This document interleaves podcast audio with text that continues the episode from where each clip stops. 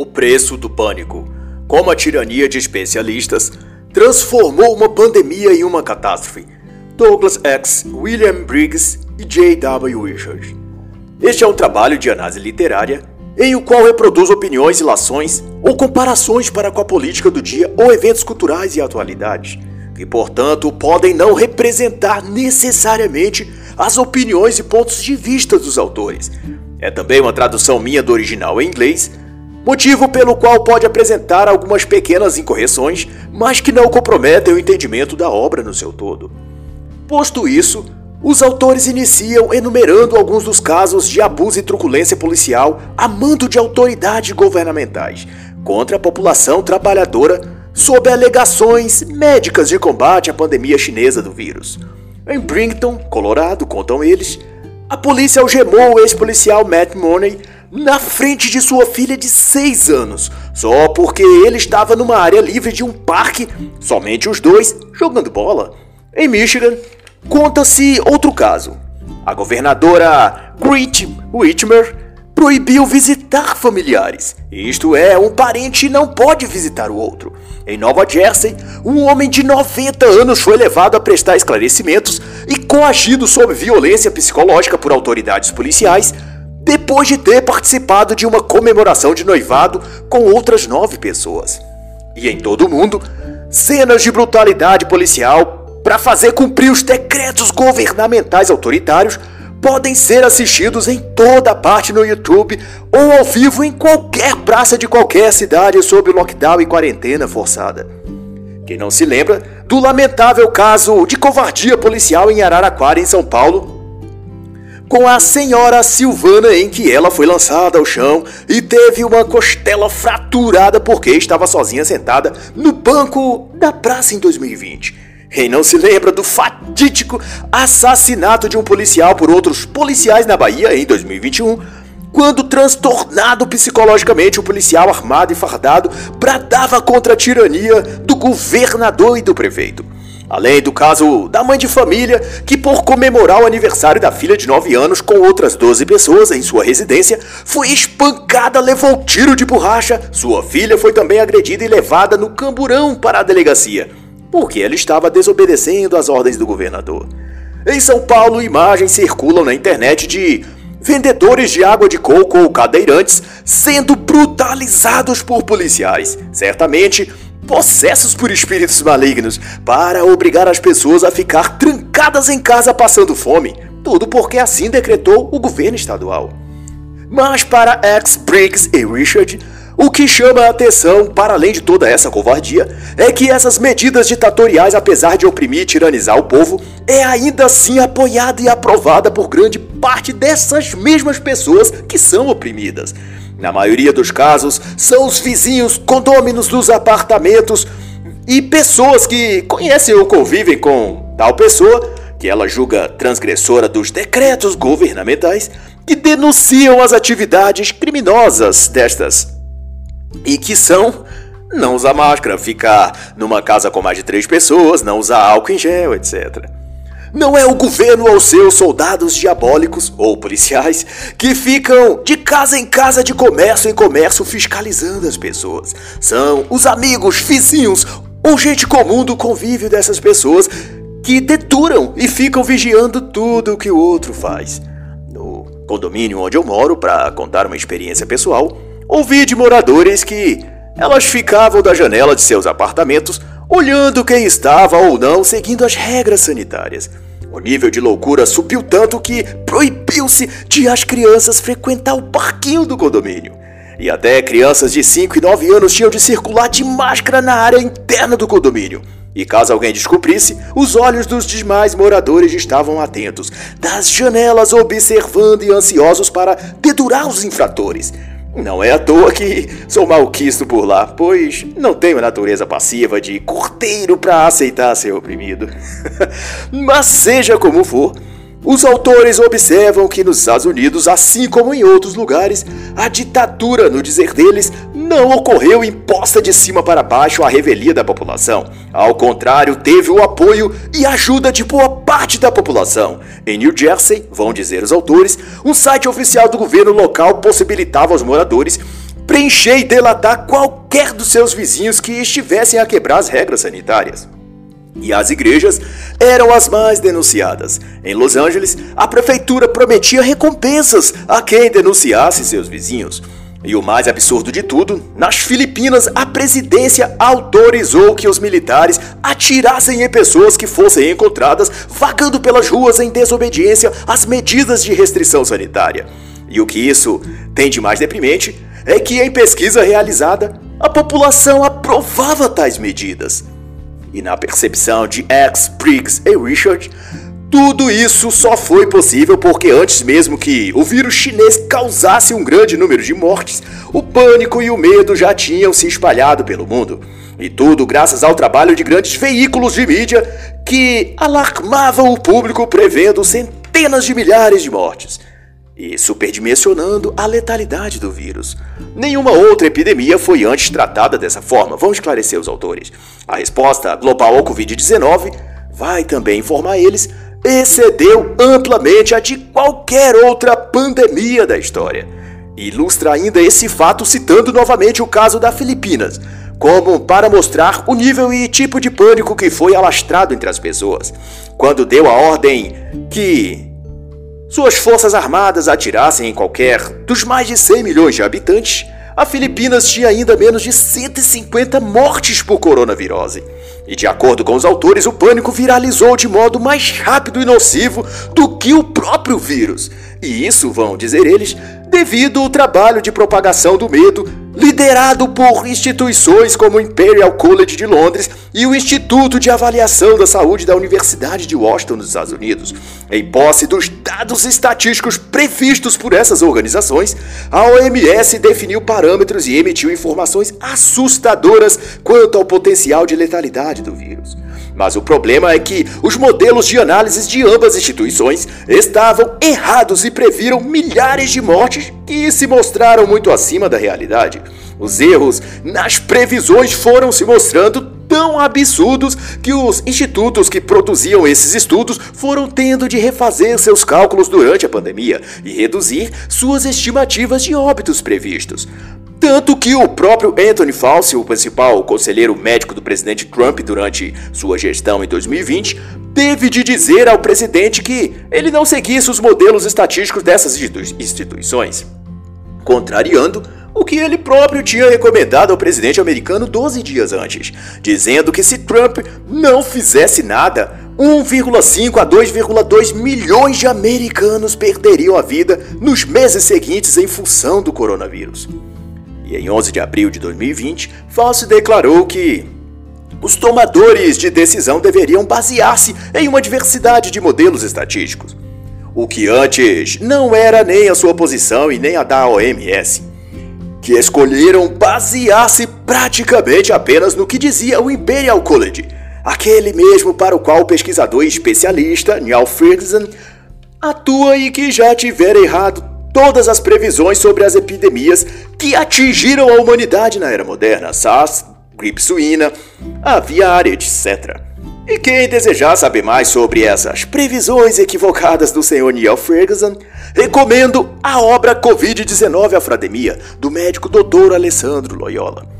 E não obstante, segundo ainda os autores, o que os especialistas fazem é propor modelos conjecturais sobre os eventos que preveem para o futuro e não se trata de dados concretos, porque os eventos ainda não ocorreram. Portanto, estimam e conjectam que quando as previsões não se realizam pelo modelo que eles apresentaram, em vez de identificar os erros do modelo de análise, eles preferem manter o modelo e ajustar os números para caber neles. e é por isso que vimos em toda parte autoridades médicas, científicas, políticas distorcendo dados ou notificando números de mortes que não existiram ou que ocorreram por outras causas e colocando tudo na conta do Covid. Mas, como bem dizem os autores, a manipulação e tirania dos especialistas nesse sentido só foi possível devido ao bombardeio de desinformação da mídia. A imprensa serviu de clickbait apocalíptico, noticiando escassez iminente de leitos hospitalares, respiradores e insumos em geral. Continua eles a dizer, trazendo ainda informação de que todo esse jogo sujo da imprensa também atuava contra o governo Trump. Vede que quando Donald Trump restringiu viagens da China, a despeito da OMS, que afirmava que tais medidas não eram necessárias, o presidente americano foi acusado pela mídia de xenófobo. Mas quando mais tarde a epidemia alastrou-se, a mesma imprensa fez alarido contra Trump, condenando-o como genocida por não ter fechado os aeroportos antes. E esse é o mesmo artifício demoníaco usado também no Brasil contra o presidente Jair Bolsonaro. Tudo é distorcido e usado contra ele, independente do que ele faça ou deixe de fazer. A mostra disso, para efeito de exemplo, foi a CPI aberta em abril de 2021 sob ordens do STF e acolhimento satisfeito dos parlamentares e da mídia, para investigar as ações do governo durante a pandemia. E para constatar o circo político que quiseram armar, o relator da CPI, o senhor Renan Calheiros, era acusado pela justiça por corrupção, além de ter um familiar envolvido em denúncias justamente por coisas relativas ao mau uso dos recursos federais enviados aos estados para combate ao coronavírus. Ora, como um investigado por corrupção pode relatar se relatou, aliás, de uma investigação para saber se houve corrupção na pandemia. Ou seja, é um circo não é? Fomos fisgados por análise de notícias com gráficos atraentes. De repente, acabaram-se as mortes por câncer, ataque cardíaco ou acidente de carros. Os noticiários dedicavam-se exclusivamente às mortes por Covid, e quanto pior mostravam o cenário, mais audiência conseguiam. Mas muitas dessas imagens transmitidas na TV aberta a nível nacional eram fatos de outros eventos passados que nada tinham que ver com a pandemia do vírus chinês. Tudo era um teatro, uma encenação para lastrar o medo e pânico nas pessoas. Por saber que elas estão acostumadas a acreditar em tudo o que a televisão diz. E tudo, não apenas a mídia, passou a girar em torno da epidemia chinesa. Empresas como a GM parou a fabricação de carros para produzir ventiladores hospitalares. Empresas de referência na fabricação de travesseiros passou a dedicar-se à produção de máscaras e tradicionais empresas do ramo de vodka adaptou suas máquinas para fabricar álcool 70%. o medo do coronavírus, conceituam os autores, fez o que nenhuma guerra, depressão econômica, ataque terrorista ou doença epidêmica jamais tinha feito antes. Cancelou jogos e Olimpíadas, fechou o comércio mundial, interditou aeroportos e manteve trancados em casa pessoas saudáveis. E outra assertiva dos autores é de que o pânico gerado pela mídia nas pessoas deu ao Estado um poder e ascensão grande e poderosa demais. E eles tendem, uma vez ultrapassados os limites de antes, não querer mais recuar, tornando-se então agigantados cada vez mais sobre a população. E caso isso não pare, vão enfatizar, a doença e o vírus será em breve o menor dos nossos problemas, pois teremos alimentado um monstro estatal que não conseguiremos mais domesticar ou impor limites a ele. E esse monstro, digo eu, é o que a literatura chama de Leviatã, como na acepção de Hobbes. E na página 17, os autores ainda desafiam com os seguintes argumentos. Apenas nos Estados Unidos, 1.700 pessoas morrem diariamente de doenças cardíacas, mais de 1.600 de câncer, quase 700 de erros médicos. Mas o único medo das pessoas é do coronavírus, graças à mídia. O pânico se espalhou muito mais do que o vírus. Outra observação também relevante é de que em 1968 a gripe de Hong Kong vitimou cerca de um milhão de pessoas. Em 2009 a gripe suína matou entre 150 e 600 mil indivíduos. Mas em ambos os casos não houve histeria mundial nem lockdown sem fim, muito menos o alarmismo que a mídia fez agora em relação ao vírus chinês. De modo que, concomitante ao vírus SARS-CoV-2, também se alastrou no mundo a pandemia de pânico. E no encalço dessas informações, destaca-se o fato de que a pessoa responsável por dirigir a resposta global à coronavirose era um comunista membro de um partido etnonacionalista socialista na Etiópia, o senhor Tedros Adhanom. E como resultado, a OMS serviu no início da pandemia como porta-voz do governo comunista chinês, replicando apenas aquilo que interessava ao líder ditador da China, inclusive acobertando o fato de o líder chinês ter prorrogado por cerca de seis semanas de anunciar ao mundo sobre a existência de um vírus fora de controle na China. Enquanto isso, o Imperial College projetava 40 milhões de mortes em todo o mundo, assim que soube da peste chinesa de Wuhan. E em posse desses números e sob a bênção da OMS, especialistas em cada secretaria de saúde em toda parte e lugar prescreveram aos governos locais estatísticas apavorantes para seus países. E a partir daí, líderes políticos determinaram bloqueios, toques de recolher e lockdowns com graus variados de pânico, que ia do assustador ao nível de histeria generalizada. No fim, o que se tinha de concreto entre números gráficos e autoritarismo político era um pacote de desinformação bem embalado numa cápsula de pretensão acadêmica da quinta série, mas porém escudado pela grande mídia que divulgava os especialistas escolhidos por ela, fazendo destes as únicas e legítimas autoridades permitidas falar sobre o assunto da pandemia chinesa. E todos estes juntos formaram o cenário que no fundo pretendiam de alastrar o pânico globalmente. Não bastasse todo esse mal, conselheiros ou supostos especialistas em saúde foram tornados algum tipo de profetas, e tudo o que diziam era como uma doutrina divina que o próprio Deus tivesse revelado, e deveria ser seguido cegamente por todos.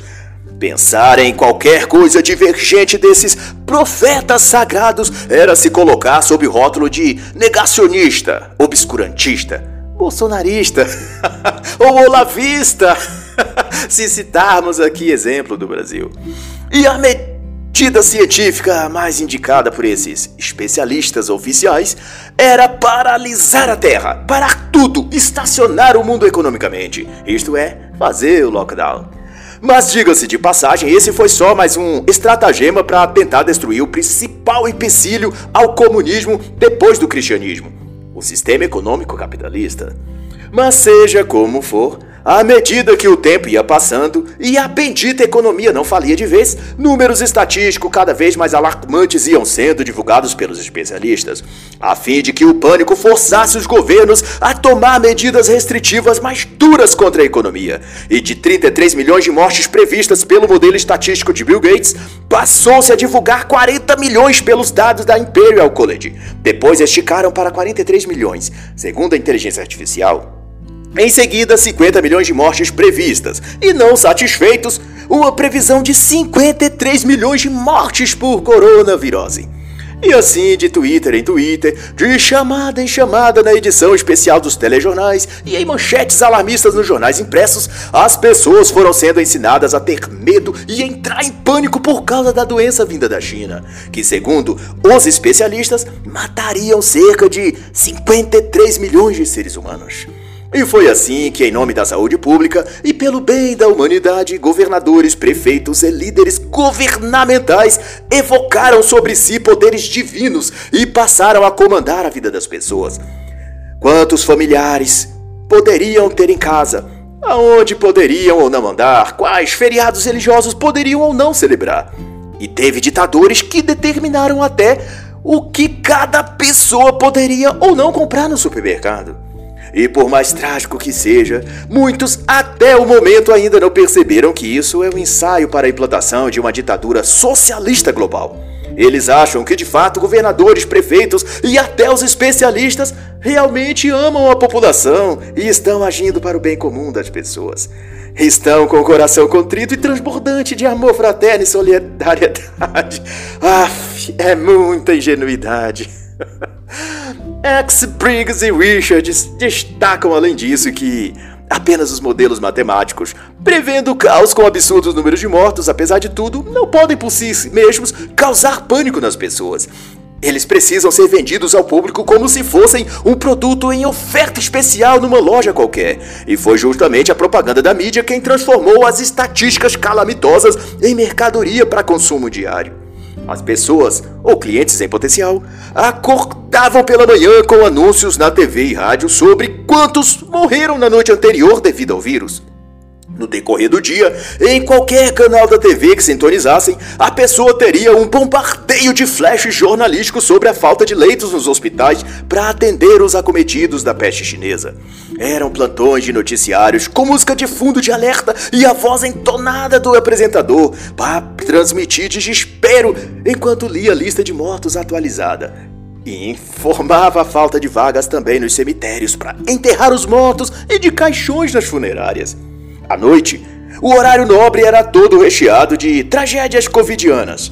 Faltam leitos, faltam respiradores. O governo X declarou emergência. Tal cidade só tem mais cinco dias para zerar o estoque de luvas, insumos, de soro, de kit Covid, etc, etc.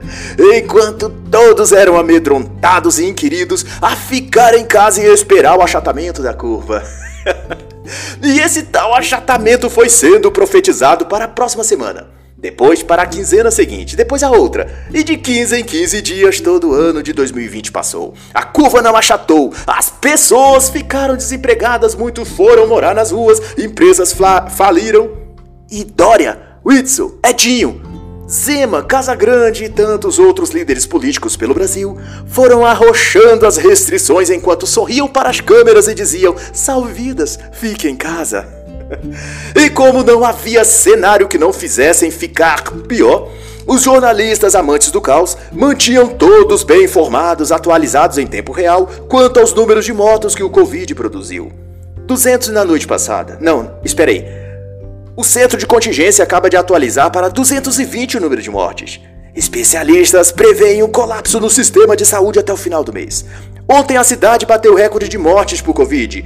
Há uma média de 400 mortes por dia, de 500, de 600, de mil.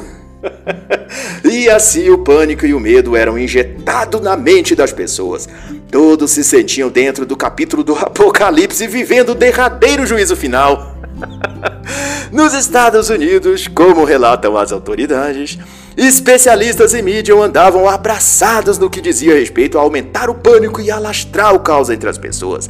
Uma das providências era notificar cada pessoa que testasse positivo para o vírus mesmo assintomática, que viesse a óbito, seja pelo que for, até mesmo um acidente de trânsito, como se tivesse morrido por causa do vírus. E com isso, com essa tática, o número de mortes ia subindo exponencialmente. Os autores denunciam até que pessoas que chegaram baleadas nos hospitais e faleceram foram, algumas delas, notificadas como Covid na causa de morte, porque em seu corpo, segundo os especialistas médicos, havia a presença do vírus. Adiciona-se ainda que as pessoas que chegavam aos hospitais com tosse ou febre, se viam a óbito, eram computadas como também morte por coronavirose, ainda que nenhum teste houvesse sido feito para constatar ou não a causa da morte por SARS-CoV-2. Soma-se também a isso os casos de dupla notificação, em que uma pessoa com sintomas da coronavírus chegava ao hospital era já listada nos registros como tendo o vírus, quando ainda não havia teste disponível para todos. Mais tarde, às vezes já curado, quando essa mesma pessoa procurava fazer o teste para saber se teve a doença, se desse positivo para a presença do vírus, mesmo tendo ela já sido curada e notificada anteriormente, o nome dela entrava novamente para a lista de contaminados, fazendo parecer que era um novo caso de contágio, quando na verdade era apenas o mesmo primeiro caso dessa pessoa em específico. De todo modo, ela entrava para a lista duas vezes e com isso os números iam inflando, tal como queriam a mídia e os especialistas, ao que tudo indica. E citando então Bill Maher, comentador político e apresentador de TV nos Estados Unidos, os autores vão elegar que uma miragem ainda é uma miragem, não importa quantas pessoas afirmem vê-la. Ocorre, no entanto, que no tocante ao vírus chinês, tudo parece assustador porque foi ampliado nos noticiários mil vezes pior do que realmente era. E enfatizam dizendo que a imprensa e os políticos deram conta de espalhar grandes cotas de medo pelo mundo afora e juntando-se a eles ativistas sociais que desconhecem de medicina, ciência ou respiradores pulmonares, como Greta Thunberg, de repente se metamorfosearam em especialistas em saúde e sabiam até de quem era a culpa das mortes durante a pandemia nos Estados Unidos, Donald Trump, e no Brasil, adivinhe, Jair Bolsonaro. Enquanto que no resto do mundo a culpa era apenas mesmo do vírus. E por obstante, em posse de seus iPhones e laptops, esses ativistas sociais disparavam seus comentários mórbidos e previsões fúnebres via Facebook, Instagram, Twitter, fazendo explodir ainda mais o pânico entre as pessoas e, por efeito, transformando a pandemia num show circense que deveria ser assistido pelo máximo de pessoas pelo máximo de tempo possível, a fim de que ficasse registrado em suas mentes que a peste chinesa é letal e que Trump e Bolsonaro são genocidas. Mas, de start, se as redes sociais eram o palco e a pandemia o show circense, no mínimo, Greta Thunberg, DiCaprio e demais ativistas nada mais eram que palhaços fazendo rir com suas piadas mal contadas. E já que falamos em palhaços e circo, os influencers das mídias sociais e artistas não foram os únicos a fazer papel de bobos da corte querendo usar o vírus para aparecer. Em toda parte, pessoas, antes anônimas, protagonizavam cenas na internet em que aparecia em algum vídeo discorrendo comentários sobre o vírus, sobre a calamidade das mortes, é claro, culpando o governo federal por tudo que a SARS-CoV-2 estava causando. Vontade de se exibir? Talento adormecido para as artes cênicas? Hum, parecer politicamente correto? Ou síndrome da imbecilidade contagiante? Não dá para saber, mas fato é que o vírus da peste chinesa oportunizou que as pessoas liberassem o seu melhor ou seu pior lado. E muitos, muitos, mas muitos mesmos escolheram provar que são mais medíocres, idiotas e oportunistas mau caráter do que se podia pensar deles. De repente vão constatar os autores Todos queriam estrelar a fama, deixar o anonimato e fazer parte da história do Covid-19. Um médico de um hospital de referência no estado de Washington, até então só mais uma pessoa comum, resolveu, por exemplo, tentar a fama estrelando no palco do Covid através do Twitter e postou para seu círculo de contatos que ele estava arrasado e temeroso de estar cercado pela morte. Isso fazendo alusão ao hospital em que trabalhava em face da pandemia do vírus chinês. Porém, apesar de retuitado e a ele enviado carinhas de emojis e mãozinhas de aplausos onde quer que suas palavras fossem compartilhadas nas redes sociais, apesar da sensibilidade e comoção que seu desabafo causou nas pessoas, e ele sendo chamado de herói, herói da linha de frente, o hospital em que ele trabalhava estava longe de estar cercado pela morte, como ele disse. Até o momento em que se fez a postagem, havia ocorrido lá apenas duas mortes por coronavirose. O médico então não estava na verdade cercado de morte, mas seu coração é que estava cercado de hipocrisia, de carência emocional e querendo atenção, e ele próprio precisando de cuidados psicológicos. Mas como ele, muitos estavam assim e se propuseram a também fazer esse jogo, o de sinalizar a virtude diante das outras pessoas, no fundo, para se sentirem mais especiais do que realmente são. Vede como exemplo em São Paulo, no Brasil, o governador João Agripino Dória disse em mais de uma vez que amava o povo paulista, ao mesmo tempo que trancava todo mundo em casa, falia o comércio, permitia soldados da polícia espancar pessoas na rua e ia, ele, João Dória, passear nos Estados Unidos ou em sítio no interior no primeiro feriado que tivesse oportunidade. O povo que se lasque de fome. Era no fundo, por trás da cortina, o que ele e outros governadores pensavam da população. Seu amor aos paulistanos era mero teatro de palavras, uma sinalização de virtude, nada mais. E o que isso tem a ver com a temática geral do livro? É que todas essas posturas fortalecem e disseminam um ambiente de pânico e preocupação com o vírus que só ajuda no encrudecimento do caos. Essas coisas ou histórias servem como marketing, prorrogando um estado de medo psicológico que só ajuda a fomentar o desespero e com isso dar subsídio para que governantes autoritários se tornem mais autoritários ainda. Além de esse estado psicológico, só fazer a imunidade das pessoas baixar ainda mais e elas se tornarem vulneráveis à ação do vírus. E para ajudar nisso, nesse fortalecimento psíquico e mental também necessários para combater o vírus, recomendo duas leituras: Antifrágil, de Nassim Taleb, e Antimedo, de Pablo Massal. É deste, por exemplo, a frase que gosto muito e que caracteriza um pouco do que está ocorrendo na pandemia chinesa. Quem tem medo de morrer, diz ele, também tem medo de viver. E por fim, vale salientar que Devemos tomar cuidado quanto à saúde mental ao acessar e dar crédito a todo tipo de pessoa e conteúdos nas mídias digitais, principalmente aqueles com inclinação progressista, que são a maioria, visto que as próprias plataformas que hospedam esses conteúdos são também progressistas e evidenciam nas buscas dos internautas, sites, vídeos e tudo que tem a ver com essa visão comunista 2.0 de mundo. O globalismo. o alerta é que se a internet é uma rede ou teia, Há de se precaver de que em seus recônditos aranhas venenosas espreitam nossos passos online, antevendo o momento de nos capturar definitivamente. E foi assim que o culto ao pânico transformou em aliados as Big Techs, os órgãos internacionais como ONU e OMS, a China e os políticos que lideram a maioria dos países todos atuando descaradamente contra o governo e em favor dessa nova ordem global, que chamam agora de novo normal. E só para ninguém esquecer, caso a ciência do novo normal não seja obedecida, os capangas fardados de policiais, sob as ordens dos líderes políticos, têm a chancela de convencer os negacionistas do modo mais eficiente possível, batendo neles. Nas Filipinas, como já dito, o governo ordenou que policiais atirassem para matar a qualquer cidadão que desobedecesse o confinamento obrigatório sanitário. Na Índia, policiais percorriam a cidade em motocicletas com longos cacetetes de madeira golpeando na cabeça de quem encontrasse nas ruas, desobedecendo as restrições sanitárias.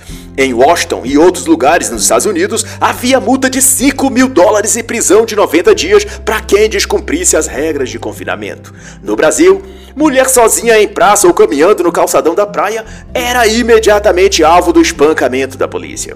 Costelas quebradas, escoriações pelo corpo e coisas do gênero eram o procedimento padrão ofertado pela Polícia Civil e Militar durante a crise do Covid. E houve até pessoa paraplégica em cadeiras de rodas e senhoras idosas de mais de 60 anos que levasse tapas na cara e fosse arrastados algemados como se fossem o pior dos bandidos. E em cada um destes casos havia um elemento em comum: o pânico. O extremo medo que fazia com que vizinhos denunciassem seus vizinhos. Policiais amedrontados pela possibilidade de contágio espancassem pessoas para que não espalhassem o vírus. Enfim, era uma arena romana macabra, um show de horror, onde o maior culpado e responsável era o medo e o pânico, que fez com que muitos perdessem a razão e o equilíbrio mental. Só na Alemanha, para concluir a questão, a polícia registrou mais de 150 ligações por dia de pessoas denunciando seus próprios vizinhos por estarem andando sem máscara ou saindo após toque de recolher ou alguma restrição sanitária. Então, Nunca antes ser X9 foi considerado a profissão mais exercida em todo o mundo. e para incentivar os candidatos e voluntários a X9, a mídia e órgãos oficiais de governo tratavam com presteza de inflar os números, dramatizar a divulgação e sensibilizar o público. No começo de abril de 2020, como contam os autores, o CDC implementou que nos Estados Unidos os médicos não precisavam mais de testes clínicos para diagnosticar se um paciente estaria ou não com Covid. Bastava ele olhar a pessoa e se julgar que os sintomas e aparência dessa pessoa parecesse similar aos de alguém com Covid, então poderia ele notificar que essa pessoa estava contaminada pelo vírus da SARS-CoV-2. E daí os números e estatísticas só iam subindo, sem o público que assiste os jornais soubessem o que se passa nos bastidores da contagem dos contaminados ou mortos pelo vírus. Tudo era feito para pintar o quadro de mortos e contaminados mais sombrio do que era de fato. De modo que a classificação de mortes tornou-se na época mais um espetáculo circense macabro do que científico ou técnico. Por exemplo, em maio de 2020, o CDC americano anunciava o número de mortes por coronavirose, enquanto ao mesmo tempo outros dois órgãos também oficiais estatísticos na pandemia, o Covid Track e o Atlantic, relatavam mais de 20 mil mortes a mais que os números do CDC mas ao mesmo tempo o CDC falava que seus números eram confiáveis. O Dr. John Lee, Em outro exemplo, professor de patologia no Reino Unido explicou que antes da virose chinesa respiratória, os casos de gripe e doenças respiratórias em geral não eram computados nas certidões de óbito. Com a peste chinesa, no entanto, foi dada nova diretriz e todas as gripes sazonais da Europa não apenas foram chanceladas como SARS-CoV-2, como também era obrigatório registrar na certidão de óbito da vítima. Para efeito, é claro, de que se tivesse números totais extremamente altos na hora de repassar essa numerologia sinistra para os órgãos de imprensa. E a imprensa, é óbvio, recebia tudo com enorme satisfação, fazendo vozes consternadas e música de fundo dramática na hora de transmitir a escalada das mortes na pandemia. Um teatro, um filme de terror trash, uma novela mexicana. É disso que se tratava. E ao fim do capítulo surge então a pergunta: em que, de fato e objetivamente falando, a ascensão por contar os mortos e infectados, em que essa obsessão ajudou em alguma coisa a população. A única coisa para que isso serviu foi em causar pânico. Daí surge então uma outra pergunta. A quem ou para que serviu deixar as pessoas em pânico e assustadas? Bom, fica a reflexão. E só para corroborar isso, a própria OMS estima que até 650 mil pessoas morrem por ano de doenças respiratórias ligadas à gripe. Mas não há pânico nem alarde por causa disso, como se tem feito em torno da coronavirose chinesa. Só nos Estados Unidos, o CDC estima cerca de mais de 600 mil internações hospitalares por doenças respiratórias sintomáticas, no universo de até 45 milhões de infectados por algum tipo de gripe ao ano sendo que muitos desses casos evoluem para pneumonia ou derrame pleural. Mas nunca houve, apesar disso, a disseminação de pânico nem alarmismo apocalíptico da mídia e instituições internacionais. Fica também essa reflexão. E para os autores, então, a peste chinesa denominada de SARS-CoV-2 entra para a história não exatamente pelas mortes que provoca, mas pelo modo como despertou no público global uma reação de completo pânico e pavor histérico. Agradeça a mídia por isso, é claro. Yates, Briggs e Richards voltam a citar números comparativos entre o vírus pandêmico chinês e outras doenças de sintomas similares. A gripe suína, em 2009, relembra eles, matou até 575 mil pessoas no mundo. Não houve pânico mundial. Um milhão de pessoas, incluindo 272 mil crianças, morreram em 2018 acometidas de malária mas também não houve pânico. Em quaisquer desses eventos, quando houve algum clamor de autoridades e imprensa para que se fechassem o mundo, para que se parasse a terra, para que o lockdown e quarentena se tornassem políticas oficiais de governo. Hum, é o que indagam os autores. E brilhantemente, eles concatenam que, se você estiver errado, mas na direção certa, você jamais será punido ou colocado à prova. Mas, porém, se você estiver certo, mas na direção errada, certamente cairá em perseguição e críticas. E eu exemplifico isso citando o exemplo do senhor Attila Yamarino. Mas, como ele, houve vários outros em que se previu milhares de mortes em um intervalo muito curto de tempo devido ao Covid em 2020. Ou também Neil Ferguson, do Imperial College, e, claro, suas profecias não se cumpriram. Mas, como ambos atuavam na direção certa, isto é, militavam em favor do globalismo e nova ordem mundial, ou em favor da OMS e China, se você preferir, não houve nenhum tipo de censura ou correção da mídia ou establishment político-midiático. Ao contrário disso, eles se tornaram celebridades e o senhor Yamarino tornou-se até garoto propaganda da campanha eleitoral do Tribunal Eleitoral Brasileiro em 2020. Ou seja, ele foi recompensado mesmo que suas Previsões deram todas falsas. Mas ocorre que ele errou na direção certa. Suas profecias macabras superdimensionavam o problema do vírus e alastravam o pânico. E isso estava em concordância ao que a OMS queria. O senhor Atila estava errado, mas estava errando em favor daqueles que queriam propagar o erro. E ele estava, portanto, na direção certa.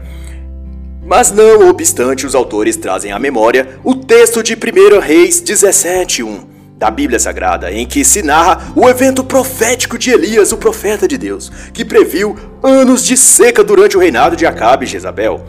A previsão estava certa, mas estava contra o que Acabe e a rainha queriam ouvir. Elias, portanto, foi perseguido e jurado de morte. Ele estava correto em suas previsões, mas estava contra o estamento político e ideológico daqueles que controlavam a narrativa. Assim ocorre também em nossos dias Quaisquer indivíduo que profetize contra o exagero do pânico e alarde da mídia acerca do vírus chinês, ele pode estar certo, mas sua voz será calada porque ele estará na direção errada. Ele estará contra a classe autoritária política e contra os especialistas da ONU, da OMS e da mídia, consequentemente. E de então os autores dedicam no menos que duas páginas a descrever alguns dos inúmeros erros do Imperial College e de Neil Ferguson quanto a epidemias passadas, coisas que também estão elencadas com igual competência na obra a qual recomendo Covid-19 a Fraudemia, do autor e médico Alessandro Loyola, e que não exporei aqui para não ser redundante. E no concernente a tudo que foi dito sobre a superestimativa dos números, recomendo a excelente obra Como Mentir com a Estatística, de Daryl Hurth. Mas, para além disso, os autores estruturam que os modelos estatísticos que medem a curvatura da doença e calculam sobre as previsões de mortes não são apenas e somente modelos matemáticos, mas também esquemas sociológicos, no sentido de que tenta prever e depois prescrever quais sejam e devam ser o comportamento das pessoas. De consorte que, por isso, são tão amados e citados pela mídia e ditadores políticos de plantão. E tanto por isso, tais modelos estatísticos comportamentais acabaram por validar a ação opressora e autoritária de quase todos esses líderes políticos. Tanto porque, em resumo geral, os modelos como do Imperial College, usado na Europa, ou o INTE, usado nos Estados Unidos, proferem ao fim medidas como lockdown, quarentenas, isolamento social e confinamento como alternativas sanadoras do problema do vírus da China. Resultado? Tudo o que os pretensos modelos científicos tinham a dizer correspondiam ao que os líderes políticos já queriam fazer: afastar as pessoas umas das outras, destruir seu lazer e a economia e propagar o caos total. Um casamento perfeito entre a ideologia ditatorial progressista e a classe política e midiática. E no geral, então, como coadunam os argumentos dos autores, os modelos estatísticos dos especialistas apenas confirmam as decisões políticas e vice-versa.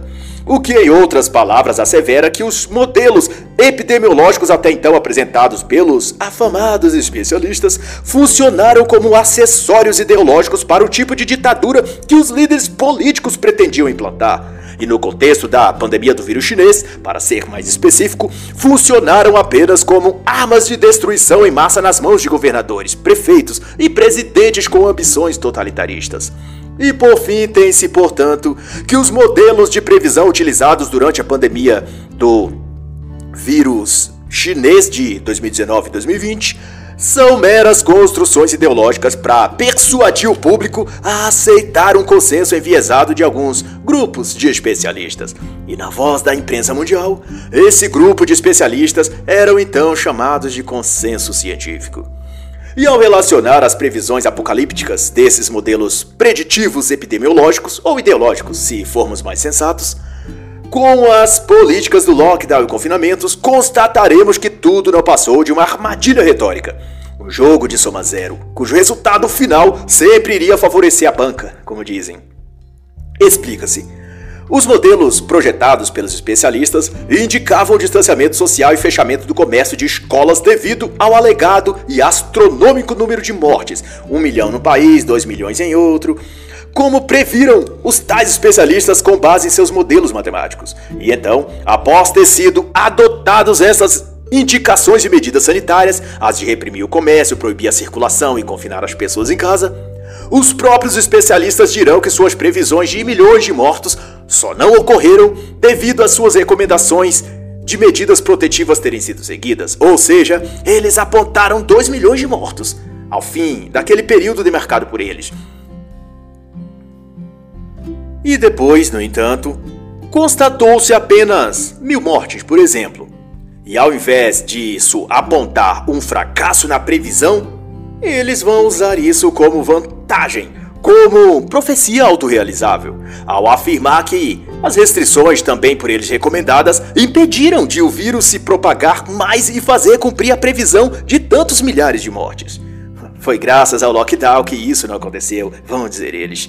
Mas quanto ao fato de certos países que não fizeram distanciamento ou lockdown e ainda assim não tiveram tais milhares de mortes, os especialistas vão evitar dizer qualquer coisa, como no caso do Texas em março, abril e maio de 2021, que mesmo tendo liberado o comércio, a não obrigatoriedade de máscaras e até eventos em estádios, ainda assim manteve um índice absurdo de queda na taxa de contágio e de mortes por Covid. Quanto a isso, especialistas como o Dr. Anthony Fauci nos Estados Unidos vão ter a dizer apenas que estão perplexos e que não sabem como explicar. E se for um jornalista aqui no Brasil, poderá, diante disso, apenas dizer que não está discutindo naquele momento política externa, mas apenas os números do Brasil. E que cabe aos governos desses países discutir o que ocorre no país deles. Como disse a senhora Amanda Klein no programa 3 em 1 da Jovem Pan no mês de abril de 2021, sendo ela jornalista e comentarista do programa. Assim fica fácil sair pela tangente quando os fatos não confirmam a narrativa dessas pessoas. Tudo isso posto, dá-se que essa teia de acontecimentos propõe-se instalar o caos. O caos fertiliza-se pelo pânico, e o pânico, por sua vez, legaliza a instauração de políticas públicas que controlam e tomam das pessoas suas liberdades que, diga-se de passagem, uma vez sequestradas pelo governo, não lhes será devolvidas. E no concluído ciclo, o autoritarismo governamental prepara as pessoas e as empurra para a ditadura do novo normal, ou nova ordem global, que mascaram sob uma nova nomenclatura, que é a de novo normal. Isso para aqueles que ainda tinham dúvidas sobre qual a razão de se instaurar entre as pessoas o pânico generalizado? E para aqueles que ainda não sabem do que se trata esse novo normal, basta que pensem o seguinte: imagine as coisas que você gosta de fazer, seus hábitos, lugares que gosta de ir, alimentos que gosta de consumir, o tipo de vida que gosta de viver. Pensou? Pois agora imagine-se no mundo onde tudo isso fosse não apenas proibido de você ter, como também você fosse punido sempre que pensasse nessas coisas ou se queixasse de não tê-las. Esse é o novo normal, uma ditadura da consciência onde liberdade não deve existir nem em seu pensamento.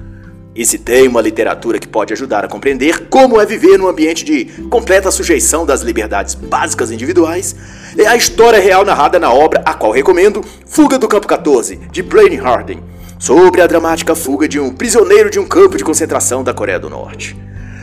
Pode-se então concluir afirmando-se que tudo que se aplica às medidas sanitárias impostas na pandemia pretende-se que seja o novo modo de ser e agir nesse maquiavélico novo normal que de novo na verdade não tem nada. Trata-se da mesma velha nova ordem mundial pretendida há anos. e quando então você sente medo e pânico nessa pandemia do vírus chinês, pense no preço que você será cobrado a pagar por isso.